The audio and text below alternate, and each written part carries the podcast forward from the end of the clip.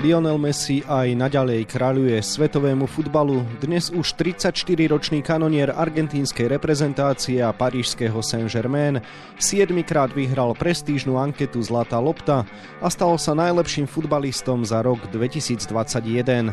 Viac sa budeme tejto téme venovať v dnešnom podcaste denníka Šport a športovej časti aktualít Šport bodka es ká. Príjemné počúvanie vám želá Vladimír Pančík. Lionel Messi je fenomén a bez okolkov môžeme povedať, že aj národná pýcha Argentíny. Nuž a s kým by sme sa teda mali o ňom porozprávať, ak nie s argentínskym rodákom? Na diaľku sa teda spájam s naturalizovaným bývalým slovenským reprezentantom a dnes útočníkom Banskej Bystrice Davidom Depetrisom, ktorému želám pekný deň pod Urpín. Vlado, dobrý deň a pekný deň prajem všetkým poslucháčov. Športoví nadšenci, pozor! Chcete super zľavy na športové náčinie, oblečenie, doplnky, výživy či smart hodinky? Stačí vám tá správna karta. S platobnou kartou Mastercard nielen ušetríte, ale aj získate prístup do najlepšie hodnotených športových aplikácií na dva mesiace zdarma. Viac informácií na môjmastercard bodka es ká. Lebo pocit z dobrého športového výkonu je na nezaplatenie.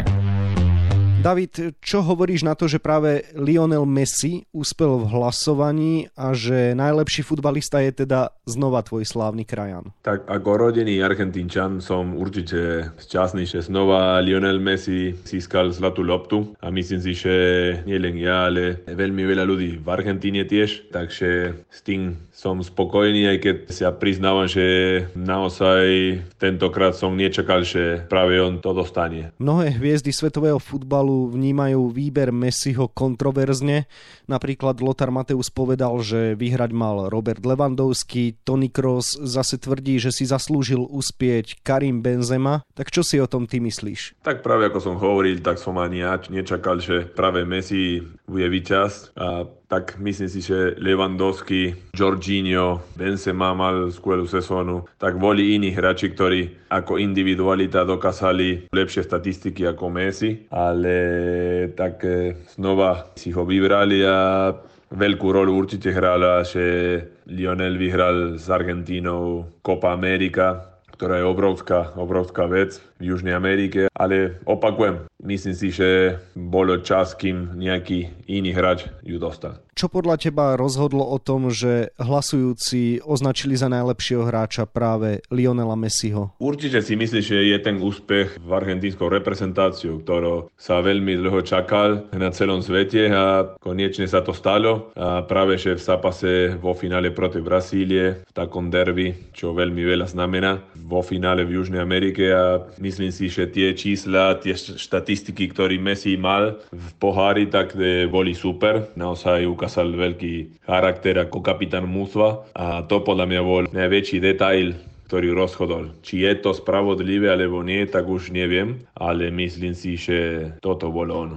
Víťazstvo na Copa America znamenalo teda pre Messiho prvý veľký úspech s reprezentáciou. Ako si ty vnímal, že dlhé roky musel čakať, kým sa mu podarí priviesť národný tým k trofeji? Tak ja osobne som mu to veľmi želal, lebo viem dobre, aký tlak mal tieto roky, čo pôsobil v Argentíne, akože v reprezentácie. A nie je to ľahko, nie bolo to určite ľahko pre neho, pre rodinu a pre tých ľudí, ktorí ho majú radi. Takže bolo by to aj veľmi krúte, keby, keby skončil kariéru bez, bez nejaký veľký trofej z, z argentínskej reprezentácie. A som mu to naozaj veľmi želal a som rád, že sa mu to podarilo. Nie len pre neho, ale pre celý národ. A tak určite dostal takú veľkú energiu, nie len on, ale celý tím na tú ďalšiu veľkú vec, ktorá sa blíže, ktoré je majstrovstvo sveta. David, tu v Európe sa hovorí, že Argentínčania Messiho nemilujú až tak, ako by si možno zaslúžil. Práve čakanie na úspech s národným tímom mu vraj doma mierne poškodilo renomé. Môžeš nám to potvrdiť? Áno, áno, môžem to potvrdiť, že to tak bolo a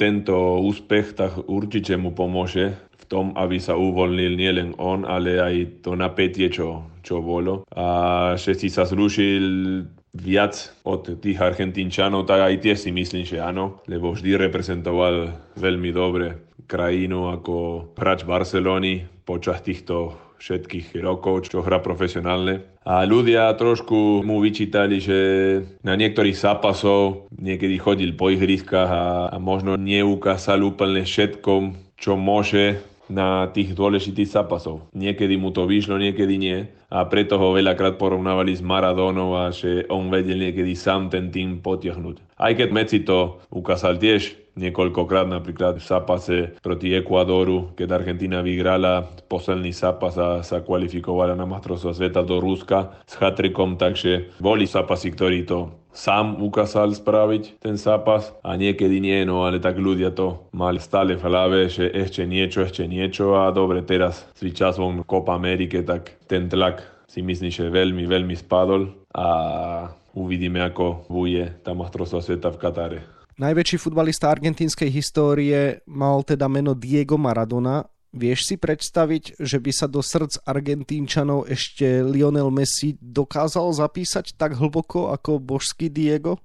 Viem si to predstaviť, keby sa podarilo Messimu získať majstrovstvá sveta. To si myslím, že to by bol taký obrovský krok, aby bol veľmi, veľmi blízko k Diegovi srdci Argentínčanov. A prečo hovorím veľmi, veľmi blízko, lebo myslím si, že keby sa i tak stalo, Diego vždy bude o nejaký kročík vyšší, čo sa týka Argentínčanov, lebo vtedy tie okolnosti, aké boli, keď vyhral Diego majstrovstvá sveta, nie sú ako momentálne. Diego vyhral nejaký pár rokov po tej vojne, čo bola medzi Anglickom a Argentína. To bol obrovský šok a tvrdá rana pre celú krajinu. Takže myslím si, že Diego vtedy spravil takú radosť v Argentíne, že ťažko to opísať. Aj keď som to nezažil, ale viem, čo mi hovoril otec, alebo čo som videl na tých dokumentálov a viem si to predstaviť. A samozrejme, že teraz by to bolo obrovské niečo tiež, ale myslím si, že tie okolnosti ťažko opakovať.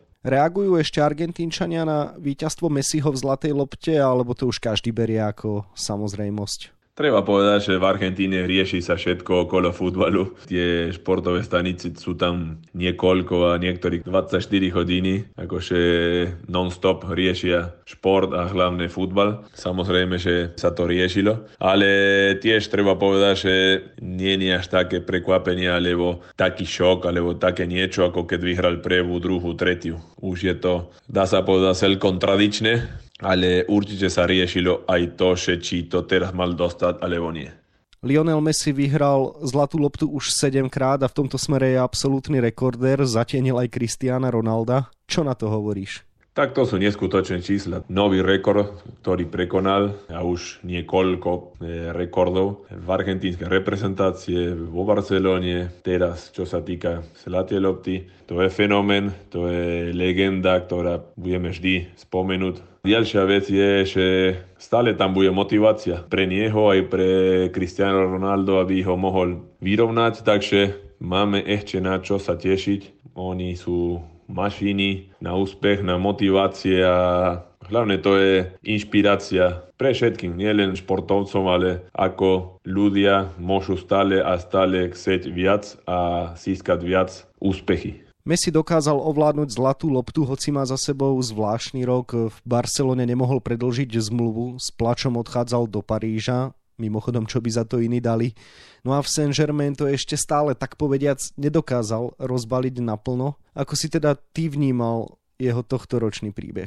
Pre mňa bolo a ešte je zvláštny pocit vidieť Lionel Messi s iným dresom ako barcelonský. Tam určite sa udiali veci, ktoré my nevieme, alebo do čoho nevidíme. Určite detaily, ktorí rozhodovali, že tam bude končiť, lebo ako aj on hovoril, že sa snažil robiť všetko preto, aby zostal, ale nemyslím si, že tam išlo o peniazoch. Asi Lionel má už ich dosť a lepšie ako v Barcelone, tak rodina nikdy inde nežila, takže naozaj ťažko povedať, že čo tam bolo, že prečo sa takto rozhodol, ale tak treba sa pozerať dopredu, on má tiež novú skúsenosť, rodina jeho má novú skúsenosť a pre nás ako fanúšikov futbalu, tak tiež sa môžeme tešiť, ako sa mu bude dariť v inom klube ako v Barcelone. Zatiaľ tiež si myslím, že nie ukázal úplne všetko a tú formu, ktorá mal v Barcelone veľa rokov, ale tak to je normálne a myslím si, že najlepšie časy ešte v Paríži prídu. Má neskutočne kvalitné spoluhráčov. Hlavne motivácia vždy je dôležitá a myslím si, že v tom problém Lionel nemá a nebude mať. Takže myslím si, že určite bude ukázať ešte geniálne veci, krásne góly a úžasné asistencie. V Barcelone to bolo kedysi iba o Messim, dnes sú okolo neho hráči ako Mbappé či Neymar. Myslíš si, že Leo to má o to ťažšie? Tak ja si myslím, že dôležité je, ako sa oni budú poznať alebo vychádzať mimo ihriska. Všetci vieme, že Neymar a Messi majú super vzťah a Mbappé, keď sa bude pridať, tak si myslím, že potom na ihrisku by nemal byť problém, lebo to sú neskutočne kvalitní hráčov a je to tak, že ego určite niekedy môže hrať nejakú úlohu, ale keď budú vychádzať dobre mimo ich ihriska a budú kamaráti, tak potom na ihrisko to môže fungovať len dobre. Takže ja sa teším, dúfam, že to tak aj bude, lebo potom by mohla byť obrovská radosť pre všetkých fanúšikov futbalu, lebo čo by mohli tieto tri hráči spolu dokázať, alebo aké kombinácie, góly, situácie vytvoriť, tak to by bola paráda. Nemáš pocit, že Paríž je dnes až príliš prešpikovaný hviezdami? Nie je to trošku aj na škodu vecí? Nechýbajú Saint-Germain takí tí klasickí nosiči vody? Tak trochu súhlasím s tým. Pamätám si, kedysi boli v Realu Madride tie všetky hviezdy, tie galaktiky, alebo ako sa to povie. A keď sa nemýlim, vtedy nemohli vyhrať Liga maestrov. Niekedy sa mi zdá, že keď pozerám zápasy, tak ako keby Paríž hral akože pekne, keď majú loptu, ale potom, keď je treba braniť, tak vyzerá, že je to zápas mladý proti starým. Niekedy, keď brania štyria a siedmi sa vracajú chôdcom a preto môžu trošku trpieť na tých zápasoch Liga maestrov. Takže dúfam, že nie, ale niekedy to tak, že veľa tých hviezd môže uškodiť. Uvidíme, ako to dopadne. Futbal sa stále vyvíja, Lionel Messi má už tridsaťštyri rokov. Čo teda hovoríš na to, ako sa mu darí prispôsobiť sa novým trendom? On je tak kvalitný hráč, že sa vie prispôsobiť, adaptovať na každý trend, určite. Vidíme, že zmenil trošku spôsob hry. Je to driblingov, ale menej ako predtým. Sa snaží hľadať ten priestor, aby bol trošku voľnejší, asistovať viac z diaľky a ten prehľad na, na, na futbal stále má a bude mať. Rýchly je, možno trošku menej ako predtým, ale stále je dostatočný rýchly. Ľavú nohu stále má parádnu, takže to je taký hráč, ktorý sa vie určite adaptovať na tie situácie a povie sa, že hráč tým starším, tak tým lepšie by mal vedieť sa orientovať a nájsť miesto na ihrisko, takže myslím si, že s tým nebude mať problém. David, veríš, že sa Messi ešte môže znova dočkať víťazstva v Zlatej lopte? Určite áno, myslím si, že ešte má šancu ju získať. Z Paríži hrá Liga maestrov, s Argentínou bude hrať majstrovstvá sveta, takže keď on bude mať veľký podiel na uvozovkách potenciálnych víťazstva na týchto podujatiach, takže si myslím, že určite môže znova ju získať a uvidíme, ako tí ostatné kvasi súperi na tú zlatú loptu budú mať sezóny, takže si myslím, že šanca je. Kedy si to bolo o večných súbojoch Messiho s Ronaldom, dnes prichádza nastupujúca generácia mladých hráčov ako Mbappé či Haaland. Koho ty vidíš ako Messiho hlavných vyzývateľov do budúcnosti? Tak tá nová generácia má samozrejme potenciálnych a veľmi dobrých hráči, ktorí neviem, či budú až takí dominantní, ako bol Messi alebo Cristiano Ronaldo, že by mohli získať toľko tých zlatých loptieb, ale samozrejme súhlasím, že Mbappé, Haaland, môže byť Lautaro Martínez, Interu, Foden, Manchester City, De Bruyne, toľko asistencie, čo dal De Bruyne, tak neviem, či niekto dal, možno Messi, Lewandowski, je starší, ale tiež si sa slúži za to všetko, čo robil, tak jednu zlatú loptu Benzema, tak príde určite moment, ktorý už Ronaldo a Messi nebudú vyhrávať a budú týchto mladších hráčov ju získavať. Neymar nie je až také starý, že by ju nemohol získať aj on, takže tiež by bola pre neho motivácia. Lionel Messi je len o jeden rok starší od teba. Ovplyvnil nejako aj tvoju kariéru? tak priznám sa, že pozeral som veľmi veľa jeho zápasov a až tak neovplyvnil moju kariéru, lebo tie kľúčky s ľavou nohou v rýchlosti ešte mi nejdu doteraz. Ale nie, vážne, akože kariéru moju neovplyvnil, ale určite ma inšpiroval. Hlavne, keď som sa snažil dostať do jeho koši, alebo neviem presne, ako sa to povie, ale hlavne na tých ťažkých momentov, ktorý mal väčšinou s argentínskou reprezentáciou, lebo naozaj ich nebol bolo málo a veľakrát mu chýbal nejaký kročík, že sa prehralo vo finále a celý ten tlak, čo nosil a raz, dva, tri krát, neviem koľko, štyri, päť a znova, znova sa tam vrátil a sa snažil otočiť tú situáciu a myslím si, že aj keď dvakrát sa mi dá, že povedať, že skončí v reprezentácii, ale potom niečo asi v srdce mu hovorilo, že ešte sa vrát a, a znova začať kvalifikácia, alebo znova začať nejaký veľký turnaj a že teraz sa mu to podarilo. Mňa to dalo taký príklad, že aj taký obrovský hráč ako je on a sa nezdáva a stále ide za svoj sen a preto to bolo otázka času, kedy sa mu to podarí. Takže pre mňa to je inšpirácia nie len čo sa týka futbalu, ale do života. Že človek, keď má nejaký sen a môže raz, dva, tri alebo niekoľkokrát nebyť úspešný, dá sa povedať, keď nedosiahne ten výsledok, ale byť vytrvalý a stále ísť za tým, takže sa veľakrát oplatí. David, na záver poďme k tvojej osobnej skúsenosti s Leom. Ty si zverejnil fotografiu, na ktorej si s manželkou Erikou a bývalým spoluhráčom a krajanom Aldom Baezom práve v spoločnosti Messiho. Ako sa ti podarilo stretnúť sa s ním a aká to bola skúsenosť, ako sa vôbec vtedy správal? Áno, to bola veľká náhoda, lebo keď sa nepomýlim, to bolo v roku dvetisícdesať, myslím si, že druhého januára. My sme boli v Argentíne na dovolenke, keď bola pauza a sme sa mali vrátiť na Slovensko. Boli sme s Aldom a s Erikou a jeho bývalá priateľka. A už sme čakali na let a sme išli kúpiť časopisy, keď tá cesta treba dvanásť hodín do Madridu. A hľadali sme časopisy a Aldova priateľka hovorila, že nahlas, tento nie je Messi. A ja som sa otočil a Messi hľadal časopisy asi meter odo mňa. A ja som si ho nevšimol, lebo prišiel asi trochu neskôr. Takže automaticky srdce mi začal búchať asi na dvestopäťdesiat tep. Ja som nepovedal nič, ale nepamätám si, či ona, lebo Erika sa spýtala, že či sa môže s nami odfotiť. A on, že áno, že nie je problém. Tak sme sa pripravili na fotke.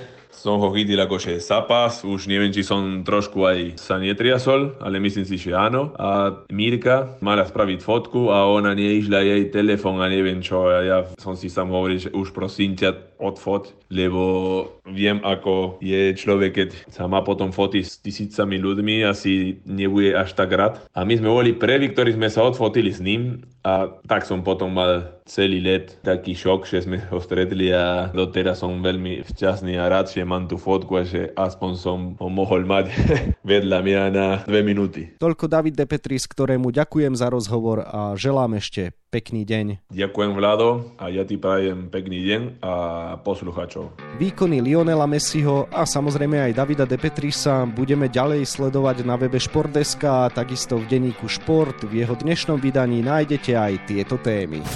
Hokejista našej reprezentácie Martin Fehervári sa po bojoch na farme dočkal.